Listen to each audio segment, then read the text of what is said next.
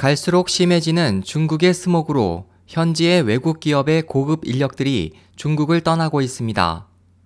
19일 주중 미국 상공회의소가 발표한 2014년도 상무 환경 조사 보고에 따르면 조사 대상이 된 중국 내 365개 기업 중 48%가 각 지역에서 날로 악화되는 스모그로 인해 간부 인사들을 관리하는데 큰 어려움을 겪고 있는 것으로 나타났습니다.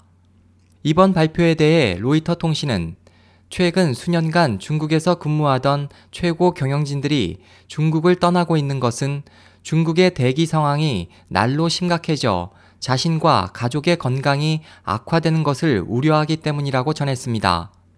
베이징 등 대부분의 수도권 지역에서 심각한 스모그 현상을 보이고 있는 가운데 외국 글로벌 기업들 사이에서는 중국을 떠나려는 직원들을 막기 위해 각종 혜택 마련에 고심하고 있습니다.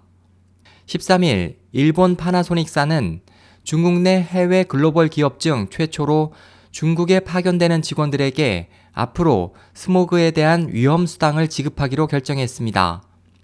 헤드 헌팅사인 로버트 월터스 차이나의 루루저우 차장은 임원급 인력들이 스모그가 심한 베이징으로 파견되는 것을 불안해하는 것을 봤다며 일부 외국 경영자들은 오염을 연봉 협상의 도구로 이용하고 있다고 전했습니다.